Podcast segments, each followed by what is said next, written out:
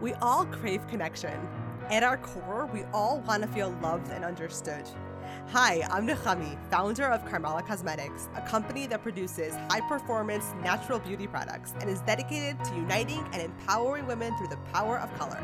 This is We Are Women, a podcast where women speak their truth and celebrate their victories. This podcast came about as a way to give a voice to all women because we all have stories to share.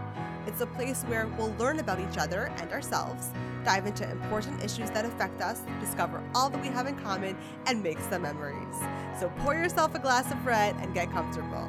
Every night is ladies' night, and we are women.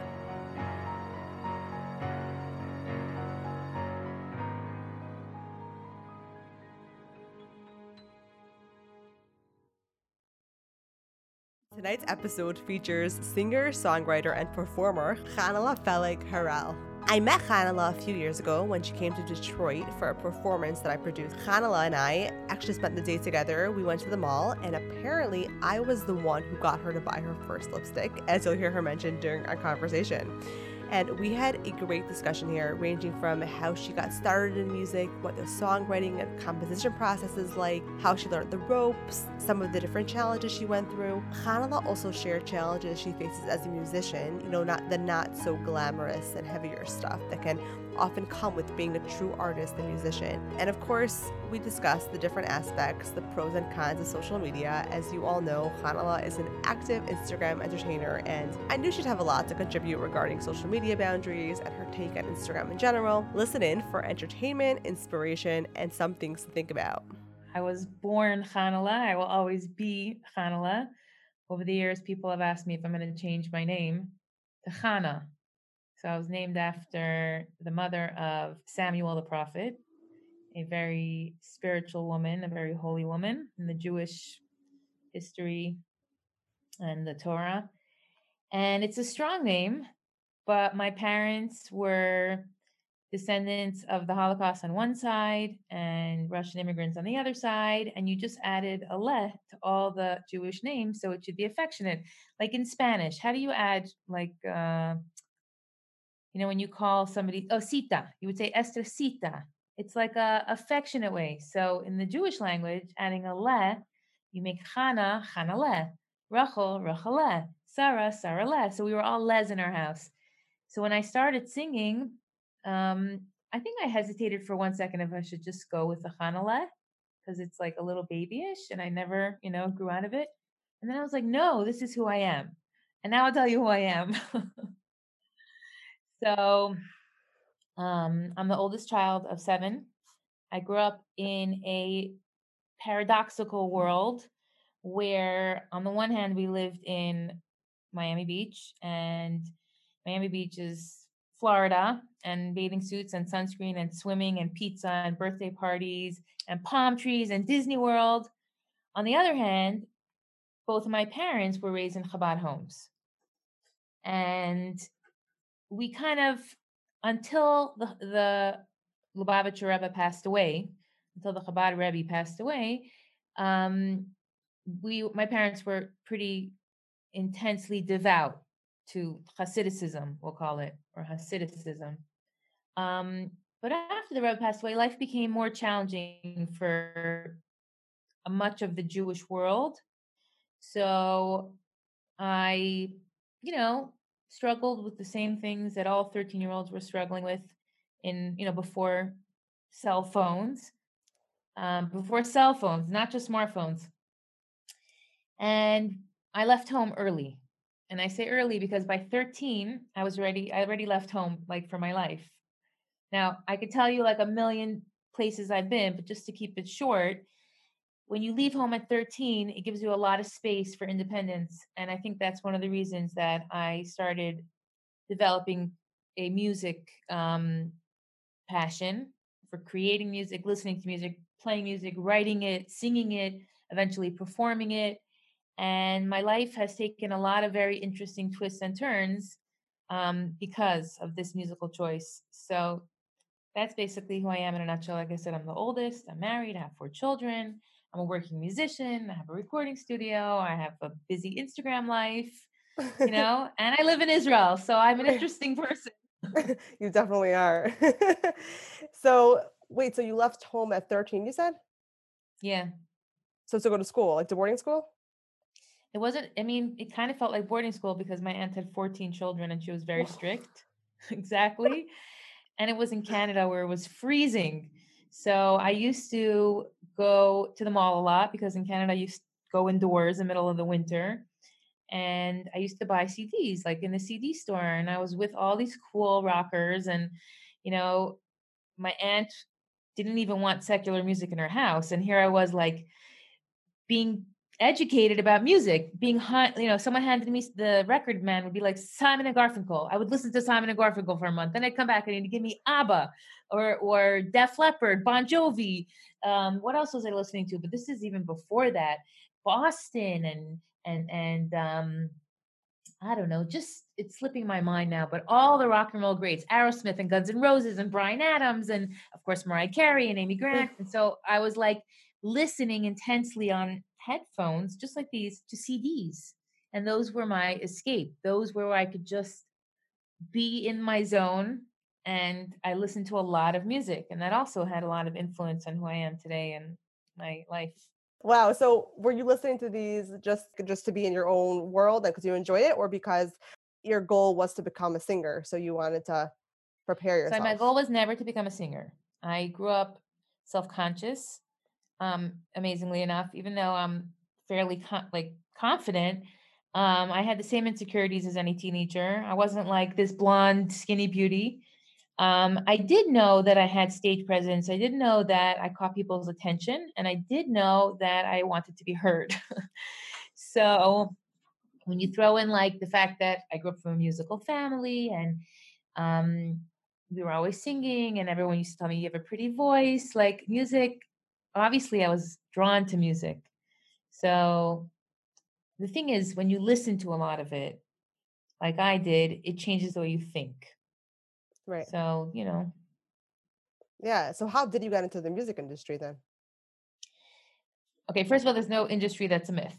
Number two, um, it kind of just happened by accident. I went into the guitar store. I was see, my life has has so many parts. Like I need to kind of give you like a precedent what was going on be from 13 to when Right. I started with music. Go ahead. Yeah. So I was in high school 13, 14, 15. Um, 16, I was already living, I was already in Israel, in Kfar Chabad, in a Jewish girls' um, seminary where you teach, you know, all kinds of studies that prepare young women to become teachers. And I had a guitar. I had taken some guitar lessons when I was a kid, and I obviously could sing, and I started playing more and I realized that not everyone could play guitar and sing. And the girls appreciated it in the dorm, and I ended up being the choir head. So I was in Israel, exactly. And then after Israel, I came back to New York. And New York, I was kind of a young single girl, still kind of fresh into the world. And I got an offer to go to Hawaii for six months and homeschool the Chabad rabbi's children. And of course, I was like, Hawaii, six months, all expenses paid. Yes. Got on the first plane, landed in Hawaii. I'm Mora Chanale. Hello, I'm I'm a teacher. I even have certification from Israel. So I come to Hawaii and I have this amazing experience. And then after six months, I start getting itchy because I feel like, no, I need to be heard and I'm in Hawaii. Like I need to get back to New York and like make my mark. Great. Um, I actually ended up going home to my parents' house where I hadn't actually lived for a few years. And I lived home for two years and I was a preschool teacher and then I was a teacher of first grade Hebrew studies, which was a great experience. In the classroom, I used my guitar and the teachers who are on the other side of the first grade classroom, there was an office, the I guess the teacher's office. When I used to play for the first graders, all the teachers would stop what they were doing and be like, Hannah, let's playing. Like listen by the That's so wall. and yeah, and everyone should tell me it's so wonderful that you could that you could sing for your students. So what I ended up doing, I'm remembering this now, is I used music in my curriculum and I had to record myself to like sing all these little first grade songs and play piano, whatever. And that's how I kind of started buying what I needed to do that. And there are right now in the world maybe 30 kids who have a CD that says you know, uh, more more Chanale's uh, Bible class, Chumash class, and it has me singing all the psukim A That's to Z. That is so yeah, adorable. yeah. So I, you know, it kind of like snowballed, and my career was long. Like I didn't even get to how I actually started recording music. I'm not sure yeah, yeah, that's the direction. Yeah, Okay. I'd love to. So I um started recording music in my parents' house and it was it was great. I started writing songs and I got a keyboard and I upgraded my gear slowly but surely. And then lo and behold, I was like, hey, I could really record stuff and people could really hear it. Now, this was before the internet. The only way to hear music was to buy a CD and to listen to it. My first recording was printed onto cassettes. I have the cassette, okay? I'm not that old. It was pre- pretty much the last time cassettes were printed, but I just made the cut. So, so I started recording and I used to give people my actual CD and they used to listen to it. And before I knew it, people were making copies and like there was a little bit of a buzz, like, oh, Chanale songs are so fun. Like, ooh, love this.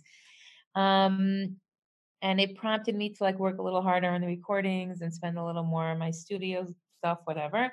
But don't forget, I'm a single Jewish girl. I'm like 19 years old, and my parents are like, shidduch, shidduch, shidduch. We need to marry you off. There is a young man waiting for your attention. So I moved to New York. So basically, I I'm living in my parents' house, and then I moved to New York. And when I moved to New York, everything in my life changes again. Okay. So I was in Hawaii, I was in Israel, I was in my aunt's house in Canada. I was in now I'm in New York, in the big city, right? So I come to New York and I have to subsidize my life there, even though my rent was three hundred and seventy-five dollars a month. Um, Wow. but yeah, so I start working at OK Labs, OK Certification, and that's where all the Jewish girls worked. It's a kosher certification company. They need secretaries. I was a rabbi secretary. I used to arrange his trips to China so he can do, you know, kosher checks. Um, and at the same time, I'm getting my recording a little more set up. So I get a proper computer and proper keyboard. And after work, I just attempt to really record something. And I recorded Shabbos Queen, and I recorded The City Streets Will Fill, and I recorded every song on the first Believer album. Now, between me and you, and I have to admit this, I cringe when I hear those recordings because I've come such a long way musically and they are so full of problems. But my life was moving quickly, and I knew that if I would obsess and not just put it out the way it was with my budget and with, you know, it wouldn't it wouldn't get out there. And now I'm glad I did because I would have, you know, now I, my songs were heard regardless. Right. So Those started you off. Yeah. So I started recording um more seriously. And then like there was 9-11 and then I got a an offer to work in Manhattan and I went to work in the Diamond District and I got a much better salary.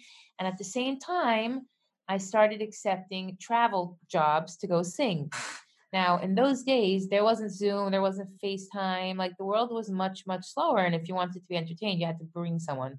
So I was traveling non-stop. There was no, you have to understand, there was no Nechama Cohen, Shane Tellis, Francisca, Dobby, Devorah Schwartz, Brach. I mean, Bracha was around, but she was even then when I first started.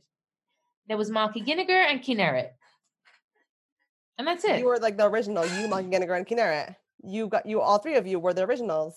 They they were really professional singers. I wasn't a professional singer. I was like, I'm in it to get these songs recorded and get them heard, and you know, whatever. Hopefully, my the girls will forgive me that it's not like as professional as Britney Spears, but whatever, you know.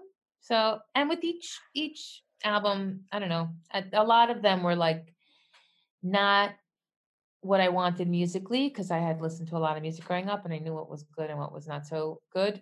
But there was a certain like there was a certain feeling I got when I listened back to a song that I had recorded and I thought to myself, you know, people are really going to appreciate this. So let me just stop obsessing and just put it out. And I'll just explain one more small thing and then, you know, we'll move forward. But I have learned that the certain feeling that I get when a song is worthwhile to put out, and I still get that feeling until until today. And that's what motivates me to record because there's always something going on in my life. Like my life has been moving and like changing and morphing and growing in so many ways in the last 15 years more that as these songs were written, um, you know, music was never, oh, I know what I was going to say.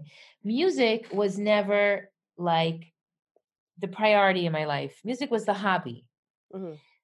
But I never lost money singing, writing, performing like many other people do because I did my own work.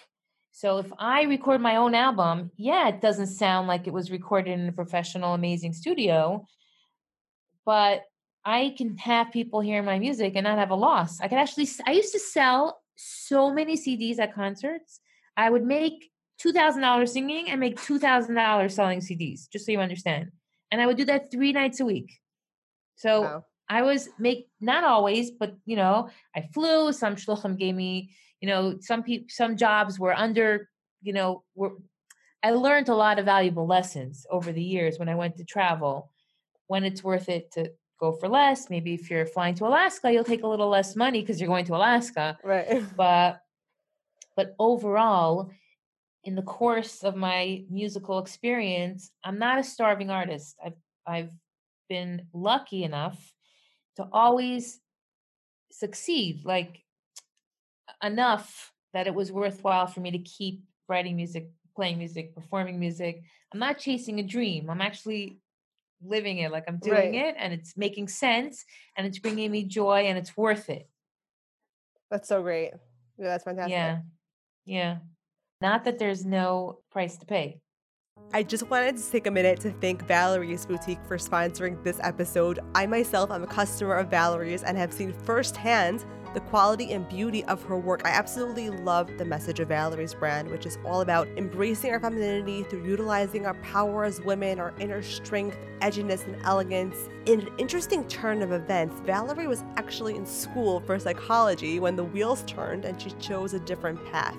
She was newly married, and although she saw the beauty in religious convictions to cover her hair, she became frustrated at the lack of affordable and comfortable hair covering options. So, during a date night with her husband, she went to Michael's, bought her own applique, applied it to a beret, and created her own decorated beret. Valerie thought that more people in the community would appreciate it, so she posted it on her personal Instagram account and got her first sale, and her business exploded from there. A few years later, Valerie's boutique is known for her beautiful handmade accessories ranging from berets, headscarves with delicate crystal appliques to headbands and decorative gloves for the winter.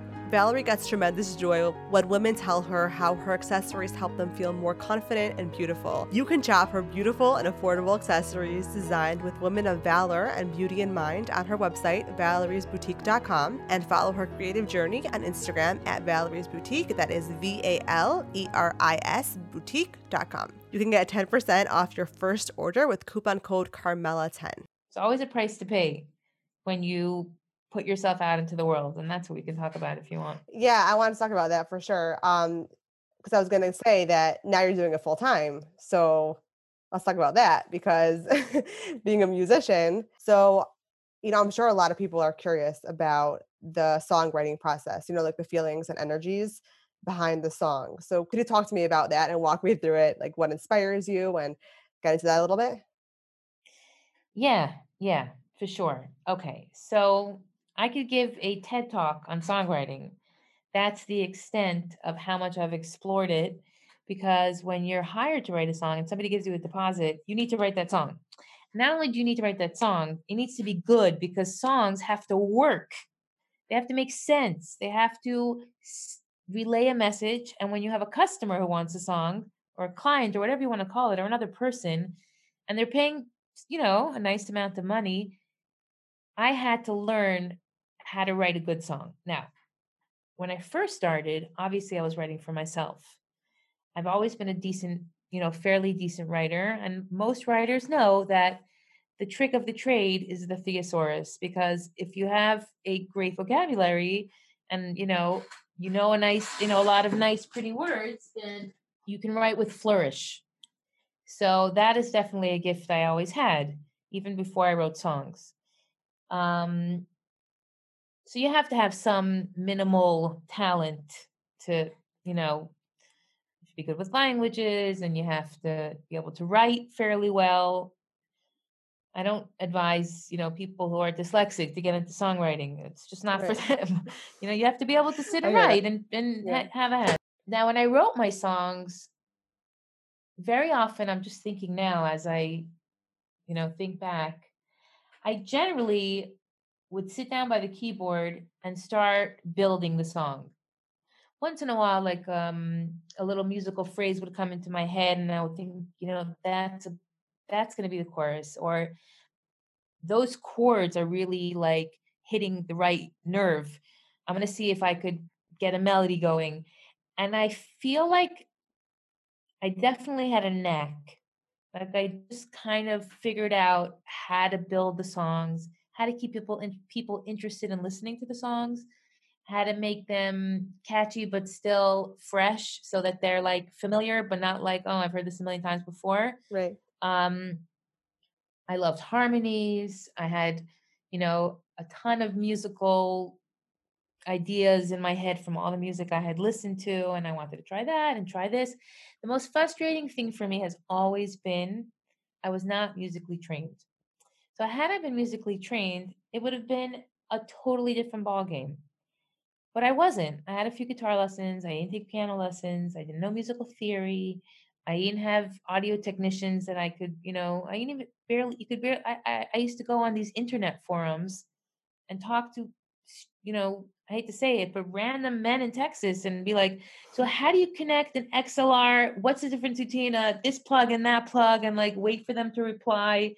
It was it was really challenging to to um create the music. For sure. Yeah. There was no but YouTube then. There was no YouTube then. And when you're not a musician, you don't have the skill you need to express your musical ideas. Like I'm like, I could write a symphony now. I just don't know physically how. Right you understand? Yeah. Um, so when I wrote the songs, I just said I'm going to use the tools that I have. I know that um, harmony is important. It makes songs sound beautiful. I know that you want to have a soaring chorus that lifts people into the song. I know that you want to have some very cute and catchy um, elements in the lyrics so that people are amused and people are like, hey, that's good writing. So I used to make an effort to like come up with, you know, when I wrote the song Seize the Day, I was thinking, um, I'm dreaming of, yeah, it was like, there's no, you know, you'll, you'll find the sweetest fruit on the top of the tree. If they ask you how you know it, say you heard it from me. And I remember thinking, I'm telling my audience that I am telling you, this is my message. Get up to the top of the tree, and that's the best apple. Or if the person who climbs up will get that best apple. Um, so I, you know, slowly started like thinking about my audience and what maybe they would appreciate from me. And songwriting and performing is always this dance between the performer or the songwriter or the singer and their audience. You know, it's like a kind of back and forth over the years. Yeah, for sure. Absolutely. Okay, so we've known each other for a few years now, right? And I remember when we when we met, we spoke about how artists a little bit we kind of touched on this how artists have a little bit of a dark side and you know knowing you and seeing you on social media you have such a great sense of humor and you really have light this light energy. You don't have um you know this like this heaviness to you that some artists have you know? Um so even though your followers and those who don't know you well you know see depth in addition to your lightness and humor from your songwriting and from the things that you post and talk about you know we've spoken recently about how like many artists you and inborn musicians you struggle with having like intense desires you know that for that like constant high that many musicians have and they fall prey to unfortunately. So how do you channel those desires and your art into a positive path and experience for yourself and your children and your family? That was that question was presented so beautifully. You're also a great writer. Um okay okay. So this is a loaded question you understand because it's true that in the world musicians are troubled souls almost always even if they're Mr. Rogers, except Mr. Rogers, because he was just an angel. But most musicians, when you find out more about them, you either like them less or like them more because either they're like really dark and you're like, ew, or they're like, you know, really awesome. So true. Um, so usually they're both. um, and this is one of the pitfalls of social media for me. At the core, I truly believe that musicians and their fans should have a distance. Because when you're listening to music and you don't know everything about the singer, the song can mean more. But like when you know the singer, it could color how you think about the song and what they're singing. Does that make sense? Interesting. Yes, I've never thought of it that way, but I totally hear that. Yeah. So their mystery behind the person who's singing is part of the appeal. That's why people would go wait online to see a concert, freaking out, girls pulling their hair out because finally you could see the person who you're so connected to their song. Right. And you could see is it match up? Is that when and then if they would perform it, it would be amazing. Forget it. So I believe in the mystery, the space between the performer and the audience. That said, I also I also have the challenge of it being a modern world, 2020, and that if you don't show up in people's lives on a regular basis, you stop existing. And I'm not ready to stop existing. So, not yet, anyways. I will. I'm running out of steam. That said, I try to do this dance where I, like you said, can make people laugh and show them Israel, which is beautiful. And, you know, just my quirky side a little bit. Who knows I hate to cook? Just humor people. And I know I don't believe, I don't, I'm not saying I don't appreciate heavy Instagram. I am not heavy Instagram. I am you know, when you see my circle, I want you to think, oh, this is going to be something positive. Whatever it is, you know, like why not? And it helps me because I'm not saying I'm the most positive person in the world, but it helps me because I recognize that that's what my audience hopes I am because then they could still enjoy my music. hmm Right. You know? That's so, yeah, interesting. yeah, so that said, there's the dark side. there's always a dark side. Now, two things are true. One is that most artists um, become artists because they have a certain rebellious quality to them. You have to be a bit of a rebel to be like, I'm going to perform and you're going to listen. You know, I'm going to break all the rules. That's why musicians are always breaking rules on stage and breaking guitars and pushing the boundaries because that's what music, um, you know, performing music does to people. So you have a certain type of person that's attracted to that kind of attention. You have a certain type of person that wants to communicate deep emotion through their songs. Um, and wants other people to help them do it. Like, you know, Yeah. empires of people making rock stars, you know, whole, you know, making them, you know, who they are. So unfortunately, people that are rebellious usually you know rebel in a lot of different areas in their life and i think that was always like my experience.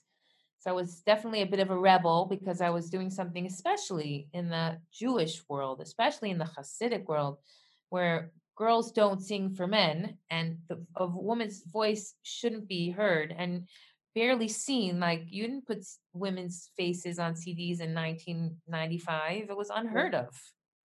So I definitely had that in me. But that said, the circumstances kind of lined up. I was away from home, and whatever my life presented me, um, it was a mix. It was a mix of everything that happened in my life and my rebellious personality.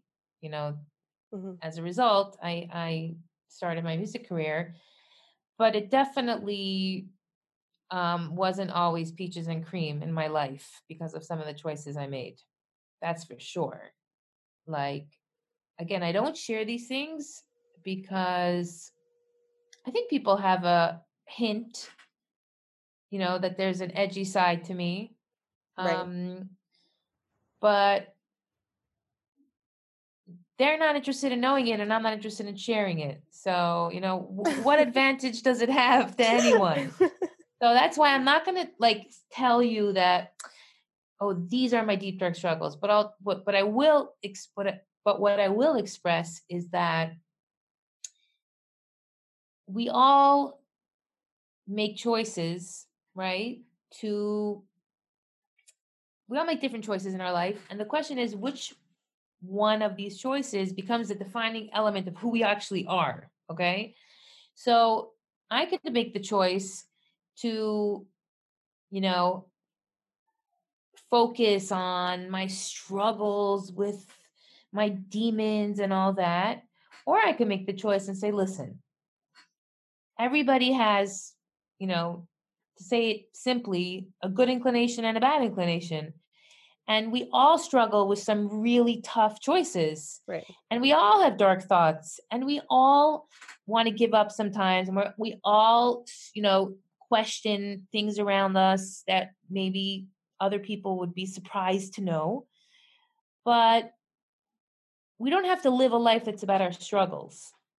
It doesn't have to become the main factor in our lives. Oh, I have this struggle. oh, We have so many things that we don't struggle with.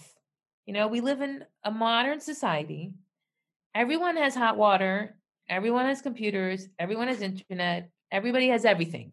Okay? We are as spoiled as it comes. we have access to so much beauty. You know, when I go on Instagram in the morning, I don't do Instagram I mean, I do Instagram and coffee because I tag people, but I do it because I am truly impressed that people persist on sharing beautiful things with uh, with each other because it's so hard to you know retain anything anymore but there are still artists who create because that's what you know they feel is important to put out into the universe and i feel the same way like i i'm not saying i don't have my struggles i'm not saying that i'm not like everyone else but i choose not to focus on that or make that the focus of my life because being joyful and playing music and connecting with people who are hearing my music and being an inspiration like it's so lame but like inspiring people to feel certain things like it's so much more enjoyable than talking about oh you know i really feel depressed today no, I love that. Totally. I love how you focus on the positive, and I think that's that's really the secret to to like just enjoying life and and like having that lightness. You know what I mean? Because when you start focusing on the heavy stuff, then that's when you kind of start feeling the heavy stuff. You know, it's like what, when you focus on that, like the law of attraction. You know, whatever you focus on, that comes to you. Yeah, I have the the mazel or the luck to be married to a Sephardic man who worries for the both of us. Um, he could be busy, you know. Um, it, life is hard. We have, you know, we have all the challenges that everyone else has, um, and I always have. I I've always had the same challenges that most people have, but I do have so many advantages. I mean, I could list them if you really want. But when I, you know, when I think, oh, people, um, people compare on Instagram, and it's like it's tough. I just think to myself, well, I have advantages, and I'm going to use them as a gift from Hashem. So it might be challenging for people to balance Instagram and music and kids and life, but like I have the capacity to do it and do it well. So yeah, so why wouldn't I, you know? Yeah, for sure. I've said this before, and I feel like this is something I would love to express to anyone listening. If I had one message, okay, to convey, surprisingly, besides all the other messages of my songs, whatever they might be, it's this some people are more capable than others, not because they're superior, but because they have, they're lucky enough to have the tools that they need to make things work. So, on the one hand, you could say, "Oh, they're just trying to, you know, you know, make me feel bad that I'm not as capable," and then you know, you go feel sorry for yourself. but you have to be realistic. You have a set of skills or we all have a set of skills that allows us to do certain things that other people can't. You know i can't take care of a child with special needs. I can't i i, I don't i've never had that experience and you have had that experience. So everyone has to just remind themselves that if they see me singing and playing and recording and instagramming and running and traveling whatever am i doing a lot of those things yes is instagram exactly real life no but I could do it. And I have everything I need. So oh God, yeah. I'm going to do it. I'm going to do it well. And hopefully people will enjoy it. For sure. Yeah. By the way, how does it feel knowing that you've inspired so many women with your music? Like, is it weird for you that people know you, but you don't know them? You have to hear the funniest story. you got to hear the funny story. So today, somebody re-shared my video. I put out a video now before the high holiday, the high holidays, and um, someone shared it, and she wrote, "Oh, I love this. Okay, it's fantastic." So I messaged her, "Thank you so much for sharing that. So sweet." She goes, "Yeah, I just moved to Beit Shemesh." So I said, "Where Beit Shemesh?" So she said, from Beit Shemesh." I said, "So cool. Me too. What block?" So she goes, in Getty. I'm like, "That's cool. We're probably neighbors." So she goes, "What's your address?" I say. 44. She's like, I'm 42. Like, I just moved in downstairs. So this, she, yeah, she lives in my parking lot, like in, uh, another apartment down. Um, so my first thought was like, oh, okay. So now I crossed over from being Chanale on Instagram, the singer that she grew up listening to. She's like, I listen to your music, to being someone's neighbor, and that's like real life. right. You hear what I'm saying? Yeah, totally. yeah. So when you say, how do you feel um, being an inspiration to so many women? I don't think about it. Like, I don't think I'm an inspiration to so many women. I think that I am, again, lucky enough to be able to get my music heard. I think that I worked hard so that, it, you know, I should accomplish that. And I think that I am lucky that I have all the successful components. You know, luckily, I grew up in just you know, I grew up in a just religious enough background that I know how to inspire people. I'm lucky that my husband gives me hours to record. I'm lucky that I moved to Israel and I have a great iPhone. All these things are like, you know, I'm lucky that my kids allow me to to, you know, whatever it is. So the fact that it inspires people, that's Hashem's decision. That's God's idea. God's like, I'm going to give her, you know, the opportunity to let people hear her songs. And whatever happens to them once they leave my studio, it's between God and the person listening. it has nothing to do with me.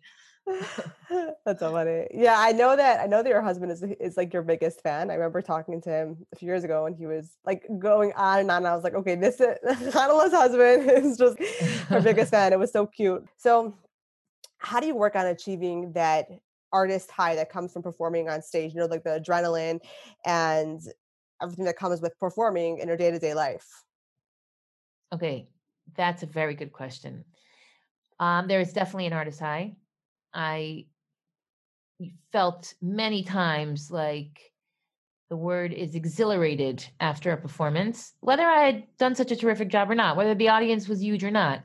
It's just that feeling you get when you know that you delivered the goods and that you moved people and that you had a good time and you made money and you like increased your audience and like it was exactly what you wanted you leave feeling really empowered.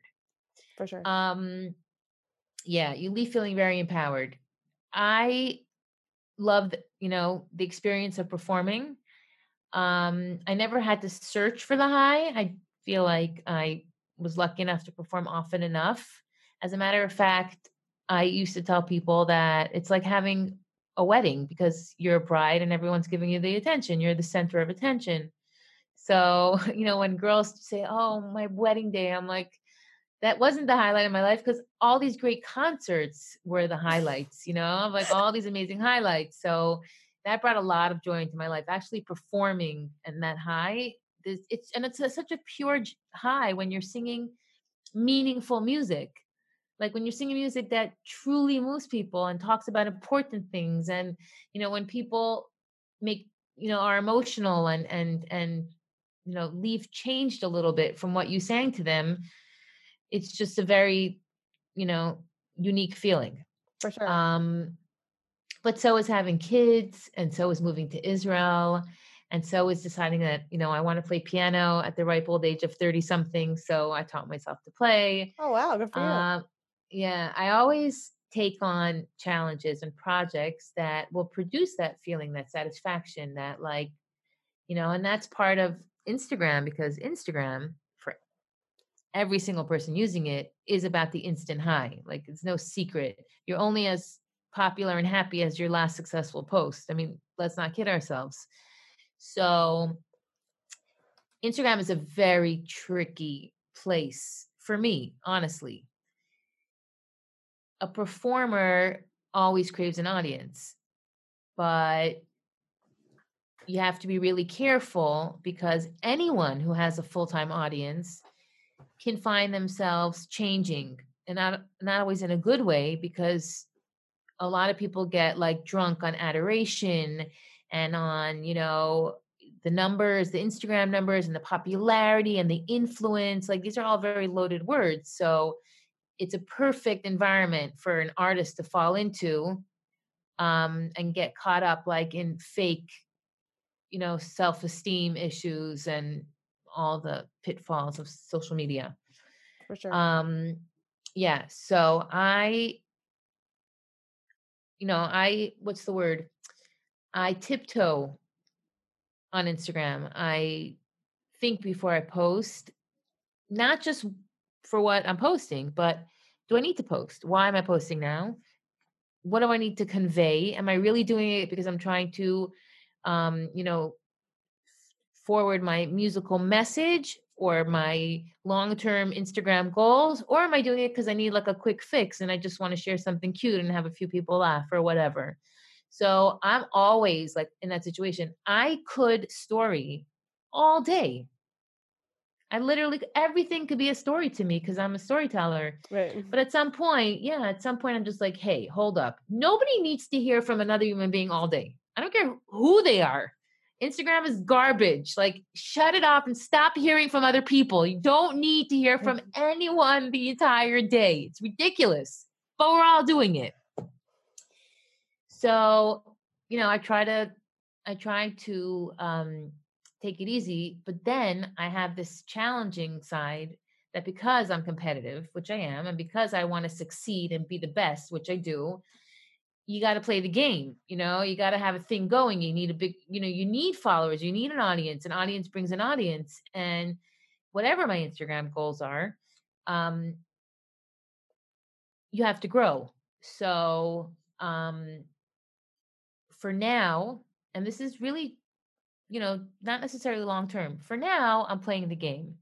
I am enjoying it i do it cautiously i bring joy i make an effort to bring like you know to to give something to my audience i went to Kev i collected so many names i couldn't even finish saying them. I you know show people israel and i take it i take the time to give them a little history and a little background and help them develop feelings towards israel like i feel like i'm providing something that's not there. So Right. you know that's one of the reasons that i'm doing it. You kind of like you spoke about your personal take in terms of how you treat social media, but I would love to hear just your opinion in general about. on social media Yeah, I, I know you. I'm sure you have a lot to say about this, just in general. I do. I do. Okay. So I I do have a lot to say about social media, and I'm more than happy to say it because this is not personal, but it is my personal opinion. Go ahead. All right. Um, it's very tricky because on the one hand, we are all wired, and especially now during this crazy time, we can't even get together. We're discouraged. We're encouraged to be connected digitally. Like, let's not kid ourselves. Everybody's talking to everybody on screens, and social media is just where it's at. Okay. So I recognize that. And as somebody in like, I would say show business in quotes, um, you know, I I want to be part of it. However, I think fundamentally as human beings, social media is just not necessary. I don't think we need to be exposed to so many opinions. I don't think we need to be exposed to so many people's ideas, so many people's pains, every tragedy we have to feel, you know, every mazel tov we have to contribute to. There's babies being born on Instagram and then you feel guilty. I didn't say congratulations. Like we don't have to know about every single birth that ever took place on the planet. It's not realistic. You know what I mean? We don't have to attend so many Zooms, bar mitzvahs, because I mean, well, people travel, you know, for for parties and for what's the word? Um Celebrations. yeah, like celebrations and weddings. Okay, fine. But I'm saying now it's like every single interaction has to involve other people and, you know, that are in a circle much wider than our neighbors and our kids and our husband, Right. and that's it. It's like so, so much. And it's the internet, it never ends. You could follow 5,000 people, and mm-hmm. people do. So I'm just talking about the part where people are participating and watching this constant stream of, I hate to say it, nonsense. Now, there are the people who make a living selling things on Instagram. Those are the influencers. The influencers gather as many followers as possible and they try to like play this game where like me and like the stuff that I'm selling, and then I'll be able to make a living. Now, you can't ever um, criticize someone for trying to make uh, a, a a kosher living. Like it's it's totally commendable that women are running businesses from their phones and they're doing a great job. I mean, I'm actually going to start interviewing, quote unquote. I have this thing called Five Questions Live where I want to pick people's brains and know what Instagram does to them. And those are pretty much, you know, most of the five questions that I ask. And I should get inter- interesting answers because it's obviously something Yeah, I think about a lot. Yeah. So, um, like I said, I don't think Instagram is necessary. I just think it's not necessary. However, however, we are in a society where if you shut off your social media, you cease to exist and you cease to know what's going on. Like you have to be with the program.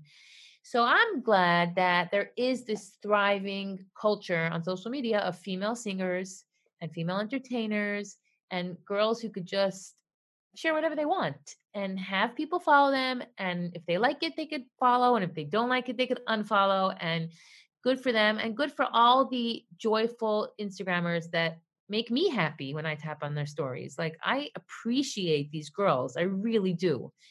Um, you know, when you have 50,000 followers and you're always giving a positive message, you have a calling. Like there's a lot of people that depend on you to make them happy. So I respect that side of social media. I just I hate that it's also fleeting. I hate that we work so hard to share things and it just gets buried so quickly because there's so much Content out there. going on. Yeah. Yeah, it's like people's efforts. You know, you in my world, you make a music video and it lasts 24 hours and then it disappears. In your world, you can do a whole photo shoot and like if it's a bad day of the week, your post won't get enough likes and then you feel like a failure and it's like, what? Totally. Like what Yeah. right? So the fact that you make beautiful lipsticks and I'm enjoying them, like, I have no complaints about them. I'm thrilled about every, and I don't uh, honestly like. I was a little worried, like, oh no, I'm gonna have to wear these, and now th- and they're all perfect. So because you're a realistic girl, so you're just I yeah. am. So you you contributed something into the world, and you continue to that you know makes people feel happy, and that's a wonderful thing to do with social media.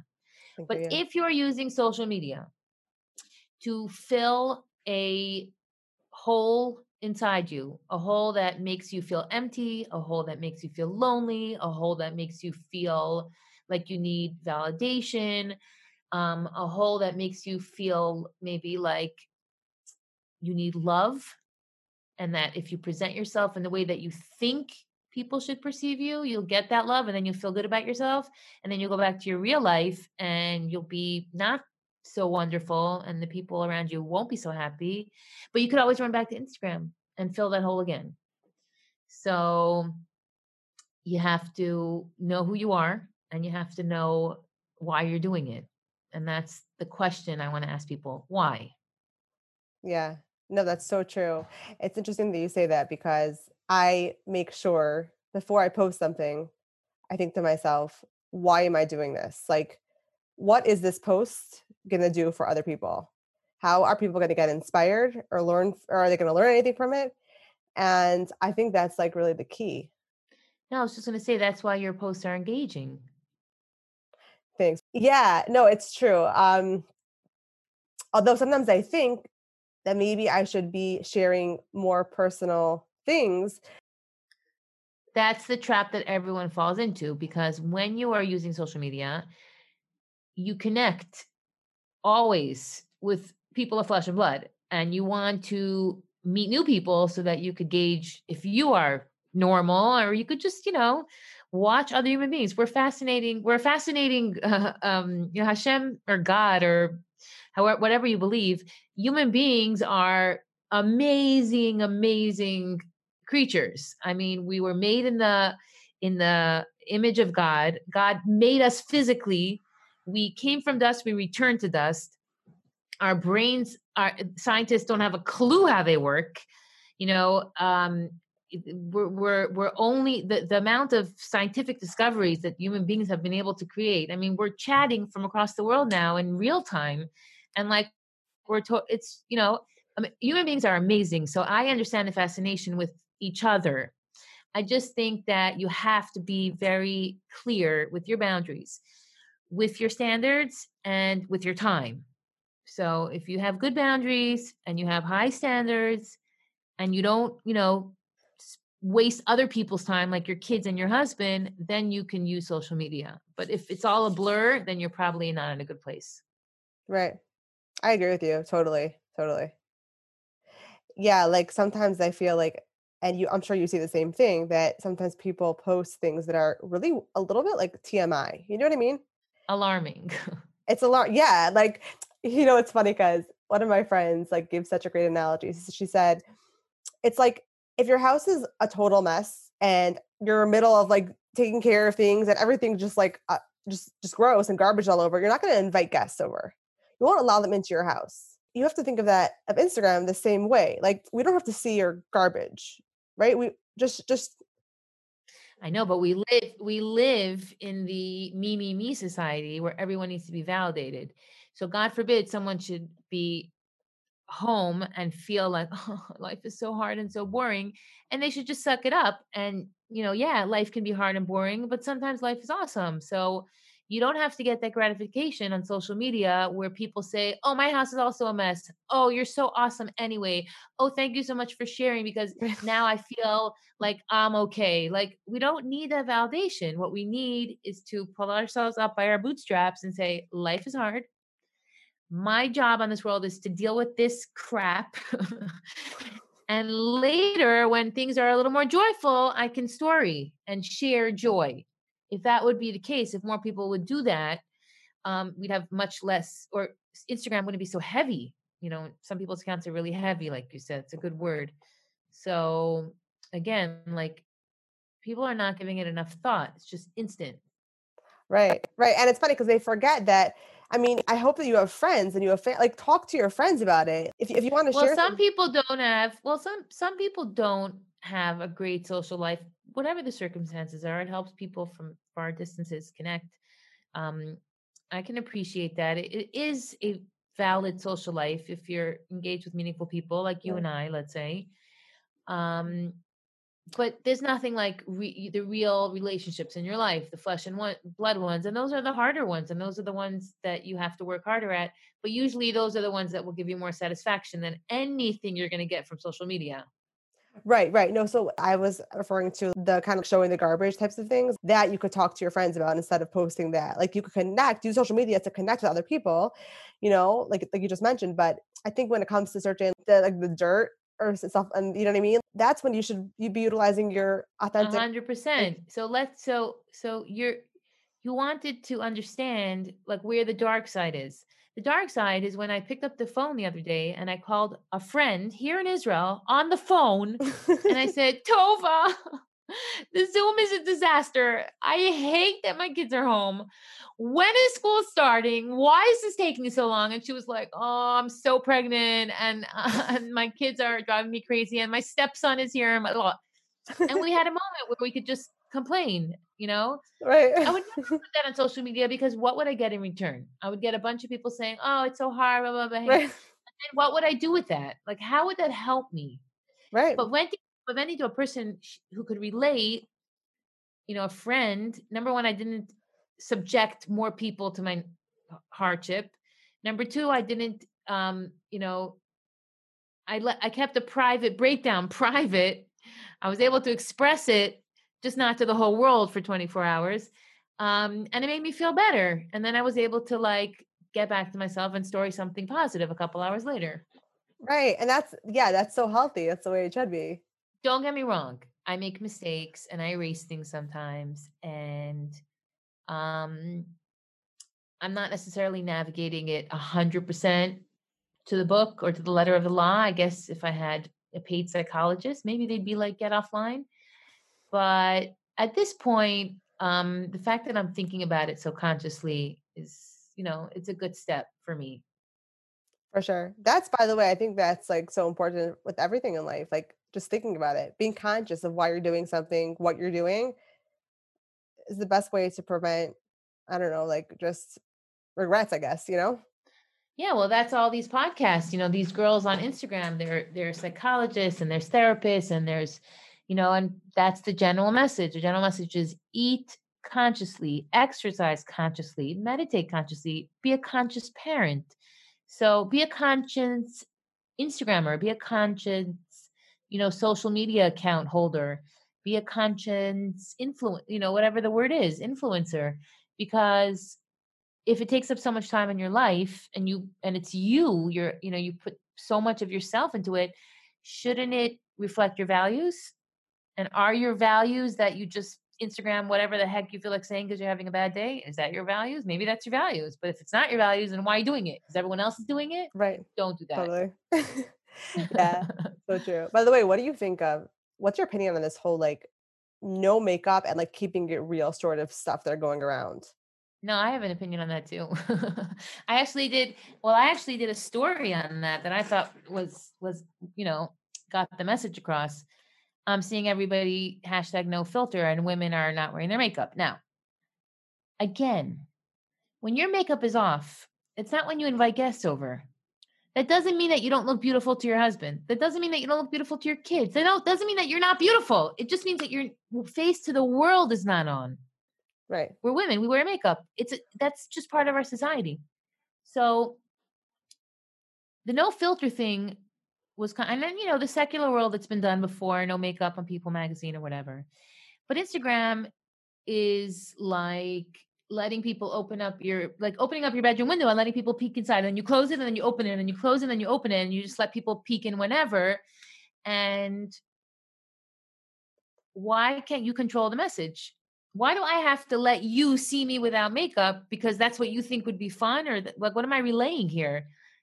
I open the window when I feel like I want to present myself, when I feel beautiful, when I feel you know I'm not going to story like when I feel gross because why would I want the world to perceive me like that?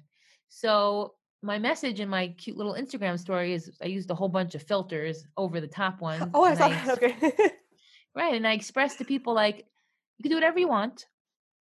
Um, I still wore lipstick. I wore a few different color tichels. I wanted to show you could do things beautifully and they should be should be done beautifully. It's Instagram, it's not a funeral home. Um, but um there's no I don't even think there's necessarily, and this is controversial, but like an element of tznius or modesty to that.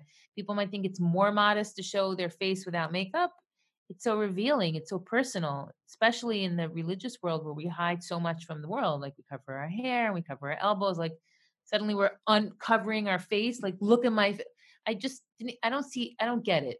Now maybe it makes people feel good about themselves because they see celebrities and they're like oh they're not wearing so much makeup. Who are we kidding? Everyone knows that it's a filter. Everyone knows that it's makeup. Like get over it. Totally. it's no business you know? So that's how i feel about um hashtag no filter hashtag yes Right. to whatever you want to do. I love your honesty. Yeah. No, I love it. It's true. No, I agree with you. I feel the same way. But it's funny because I actually must have been like a year and a half ago, did a whole story sequence on Photoshop and why we use it. Yeah, Um, because that I- was the question then too. Right, it was. uh, But I feel like everyone knows we're using Photoshop. And who says that the reason why is to make someone look prettier? Maybe it's just to make them look themselves because the camera picks up every single thing and, uh, and distorts you sometimes. You know what I mean? hundred percent, hundred percent. Listen, life is all smoke and mirrors, especially show business. So you know, we're not. I'm not looking for raw. If I wanted raw, I would get a dog. I'm looking for glamour. Okay, like Right. I'm. Not, you know what I mean? Yeah. totally. so so you know i support and i always did and i think this was part this is this is for my musical you know people interested in my musical career one of the things that i learned successfully from the beginning was that no i'm not fancy i'm not putting on a gown for a performance but i am going to bring the visual part to the performance i'm going to wear the sequins and i'm going to wear the curly shaitel i'm going to wear the lipstick i'm going to wear the jewelry i'm going to wear the cool boots and i'm going to as you know as much as was reasonable and i'm going to um you know convey something with how i'm looking and i'm going to relate to the audience that i take them seriously and i don't take them for granted and i'm i want them to see something pretty. I want no you know an audience that pays to see a- show and the singer's like i'm going in my pajamas. I'm going to sing in my wants to see you in your pajamas. They want to see you looking great, you know. And social media is the same way. Like nobody wants to see you at your worst. If you, you know, we all struggle, but put your best foot forward. And if not, you don't have to. You don't have to story. So I always, you know, even when I do a little Kumsitz video like I did this week, where I just sang a song with a girl in the studio, I'm like, I put my makeup, my shaitel, my wig, my sequins, like I'm going to look like a star because there's no there's no shame in that. For sure. Yeah. Totally. By the way, is there a reason why you don't post your kids on social media? I just realized. Yeah. Um a few reasons. And I have an opinion on this too. I have a lot of opinions. I know that we all have adorable kids. And I know that kids say the cutest things. And I know that kids look adorable in their pajamas. And I know that kids look adorable all the time. And there's such cute material for stories. But it is such a it is such an infringement on your kids' privacy and on other people's interests because nobody wants to see your kids. I don't care how cute your kids are. There's a million cat videos on Instagram. You can watch unlimited cats. The cutest, it'll make you adopt a cat. And Israel's full of creepy cats. Believe me. Doesn't mean you need to watch cat videos. So when you have kids on Instagram, it's cute for kitty chic, it's cute for certain gimmicky things, fine. But nobody wants to see your kids because you have your own kids. And if you don't have kids, you certainly don't want to see someone else's kids because it's like, I want my own or I don't like kids at all. Right. Um, number two, kids and Instagram for me doesn't mix because has nothing to do with what I'm selling here. I'm selling Israel and I'm selling music. And I say when I say selling, I mean like watch it. You know, I'm selling what I'm. You know, it's not money selling, Right, right. I'm just. So where do my kids fall into this? And what advantage do my kids have from more people seeing them? And what advantage does my audience have from seeing my kids? None. So why even bother? Right. I'm not saying my kids are not cute. Besides the fact that my husband told me already a long time ago, absolutely not. So that's just, you know, works Yeah. perfectly. Right, it's funny because you happen to be one of those you're one of those influencers who do such a great job of having a good balance of your personal life versus um, your professional life and not and even when you show your your personal life it's to an extent like you have great boundaries you don't I'm glad that you appreciate that because sometimes I feel like, oh, I overshare, overshare. really You know, yeah, because when you, anytime you post something, you're sharing your thoughts. And at the core of the as the issue, and I think this you're gonna, I don't know if a lot of people have realized this, when you watch an Instagrammer and suddenly you feel like you're over them, it's because they've shared too much of their thoughts. And at some point, you're like, I'm tired of hearing someone else's thoughts. Now, every time you story or depends. I'm not saying when you story a dress, but like anytime I share a little 15 second video clip, I'm conveying something. Whether I'm talking to Olaf, whether I'm using a magic eight ball, whether I'm showing you a map, whether I'm showing you my studio, everything is you know, with a plan. And I sometimes think, okay, what am I? And then sometimes I film my face. And the reason I film my face, it's conscious because people are connected to me and they want to be reminded of the person that's providing them this constant stream of, you know, thoughts. So I, you know, I just ask myself, why does anyone need to know what you're thinking now? It's okay to have a great, brilliant thought or see a great, interesting thing and have a thought about it and not actually make a story out of it. Now, obviously, I want a story about it because it's content, but um, you know, everything is measured. So I definitely don't overshare, like you said. But, you know, Instagram is what it is. People want it to feel personal. They want to feel like they're letting you in. They want to feel like if they watch you, they know things about you that other people don't know. So again, it's a balance, but it takes, you know, it takes some thought. But again, I think that if I think about it, maybe I'll make a good maybe I'll make good choices on social media. Uh, well, you're doing a great job. You know, people have been interested in my music for years, so they continue to be interested in my music. And it gives me an opportunity to just have a social life, you know? It's definitely a, it's called social media because you end up talking to people and meeting people and having lives with people and doing podcasts. It's, you know, it's interaction and I like that in my pajamas. Sure. What could be better? I think also people love like they're entertained by you because at, at, your core you're an entertainer. So not only when when it comes to music, also like your personality. It's funny to watch. For sure. For sure, for sure. I I value people's time, and I value um those stupid 15 seconds that I get to communicate something. And I want it to be fun and I want it to be entertaining. And I challenge myself because you know, every time I think for a few seconds, like, how am I going to present this? How's it going to be consistent with my theme and blah, blah, you know, whatever. Um, sometimes it works, sometimes it doesn't. And sometimes, you know, it's awesome. And sometimes I want to delete my account. We've all been there, Chanale. Trust me. yes. Oh, good to know. It's not only me. I think I almost deleted it twice, maybe more. no, seriously. If it wasn't for business, and you know, like what you were saying before, I don't think I would have an Instagram. Really. That's a pretty big deal. That's a pretty big deal. And the reason why I have my personal Instagram originally was to my just this is Nakamiti was originally because my sem to keep in touch with seminary friends to know what was going on. And now I opened it. It's not public. It's not private anymore. Sorry, because I know people want to see more personal stuff, which I'm not going to post on my public page. That's the oh, only. Oh, you reason. have your own page, right? Right, right, right. You have an, you're in Chami on like you have a private page. Yes, I have a private page. Right. So that's the way to do it if you're in business, 100%. I mean, the truth is, I don't know that's the way to do it. Everyone could do it their own way.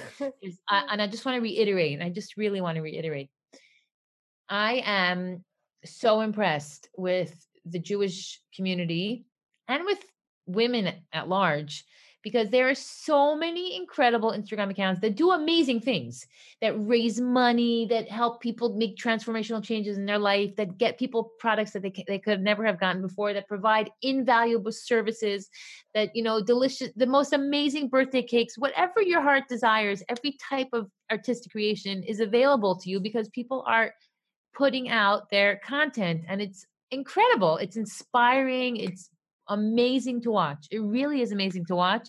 And I'm, you know, like proud to be part of it. You know, I'm contributing something positive into the world.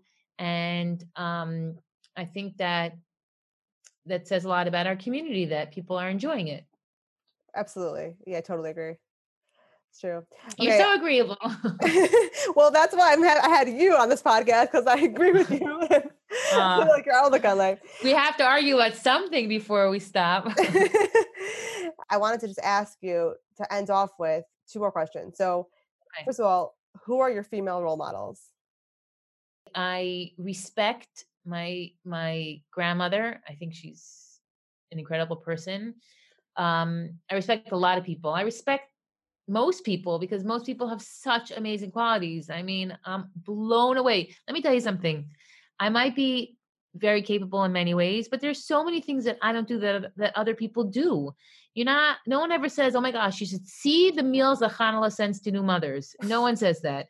No one's like, "You should see the cake she sent to Chaim," or she stood online for ten hours packing shalach boxes, or she was the first mother at PTA. That's not me. You know, that's a lot of other incredible people. So, you know, I don't like to say there's a price you pay because uh, it's not the price I pay, but it's a um it's the reality that I accept that I have a lot of shortcomings and those are not the things that are making me famous. So there's, you know, I'll just struggle with them in my own little life or work on them.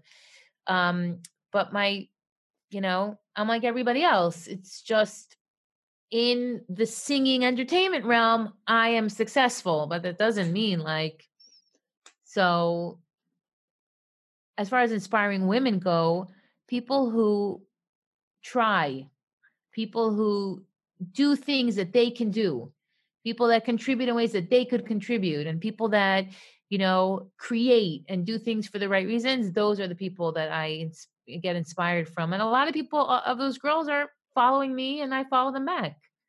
So yeah, That's of course, I love. mother yeah. and my mother-in-law, but you know, a little bit from everybody. Nobody's perfect. I don't have role models. I just appreciate different things and I try to stay inspired.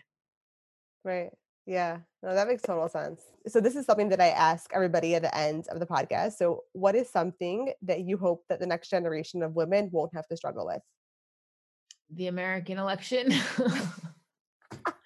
COVID 19. well, I don't know if women will ever not struggle. I think that the I think that the trick to successfully navigating life struggles is to accept that they're struggles so I don't think life should be free of challenging situations. And I don't think women will ever be free of challenging situations. Just giving birth, which is the most basic thing that women do, is so challenging. Just raising kids is so challenging.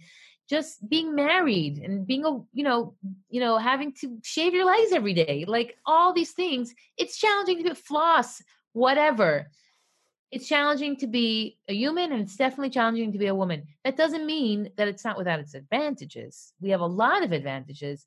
You know, generally, we can get married to nice people who take care of us. We get love from our children. We have supportive sisters who, you know, help us in our dark times. We have a lot of advantages as women. And um, I think that no matter what life brings you know the world women have always managed to pull through like this is the message of the jewish people the women always dealt with the struggles whether it was in the darkest time in egypt whether it was you know when when when when they i mean the list goes on and on like all the trials and tribulations of jewish history you know hair raising things that the jews experienced uh, it was always the women who kept the morale and you know really stayed inspired. So what i'm trying to say in short i don't think that women and girls will ever not struggle. I just hope that in the future people can appreciate a little bit more the struggles that maybe previous generations had because life is getting easier and that a lot of these struggles that we actually have are in our heads so if we could just break away from the psychological bubble that is social media for a little bit, I think a lot of our emotional and psychological issues would be abated or would be, you know, would diminish. So I hope that in the future we're not still caught up into this, you know, vacuum cleaner world of our phones that's you know the way it sucks you in and we can live and appreciate that we are women and appreciate that god gave us these struggles because we're cut out to do it and it makes us stronger and we feel better about ourselves when we accomplish things and we also feel better about ourselves when we have these struggles because we know you know what? No one is going to get me through this except me so I have to do it for me. And when you do it for you, you feel really good because you're like, hey, pat myself on the back, you know? So my wish for the future generation is that they accept their struggles. Obviously, they shouldn't be COVID 19 or the American election, but um, if you accept them with grace, that you should be able to cope. Amen. Yeah, that's such a great answer. Chanale, thank you so much for joining me tonight. It was so fun having you. It was my pleasure. It really was. And um, I am just glad to see this come full circle because you bought my first lipstick with me. Like you literally right. schlepped me to the mall and you're like, we are buying you a lipstick. And I bought that lipstick and I think I'm still wearing it. It was MAC and it was color fresco. It was discontinued years later. The lipstick was discontinued later and they just stopped making it. I remember thinking, how could you do that to a woman? like take her favorite lipstick and just stop. And I literally could never find that shade. Wait, send me the color. So I, it was called Fresco. It was an old MAC lipstick, but it was like the perfect orangey berry color. And your probably the combination of one of your one or two of your lipsticks would would get it right. But whatever. You brought me, you got me that lipstick. You made me feel really cool. And look at you now. I'm wearing your lipstick. That's all for tonight. Thanks so much for listening. Connect with us on Instagram, Facebook, and TikTok at Karmela Cosmetics. That's Karmela with a K. And on our website, karmelacosmetics.com. If there's a woman in your life whose story needs to be heard, send me a message to let me know who she is and why she means so much to you. If you enjoyed this episode, please leave us a review. We'd love to hear from you. We'd love to know your thoughts. We want you to feel heard.